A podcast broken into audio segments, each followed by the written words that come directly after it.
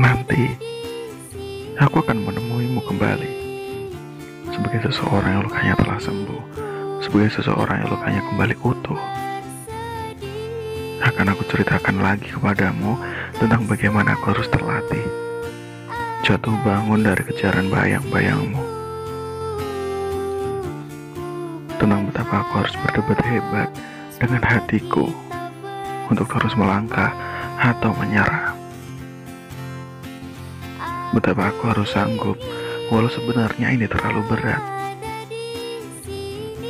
Nanti aku akan menemuimu kembali sebagai seseorang yang rasa cintanya masih ada namun rasa ingin memilikinya tidak.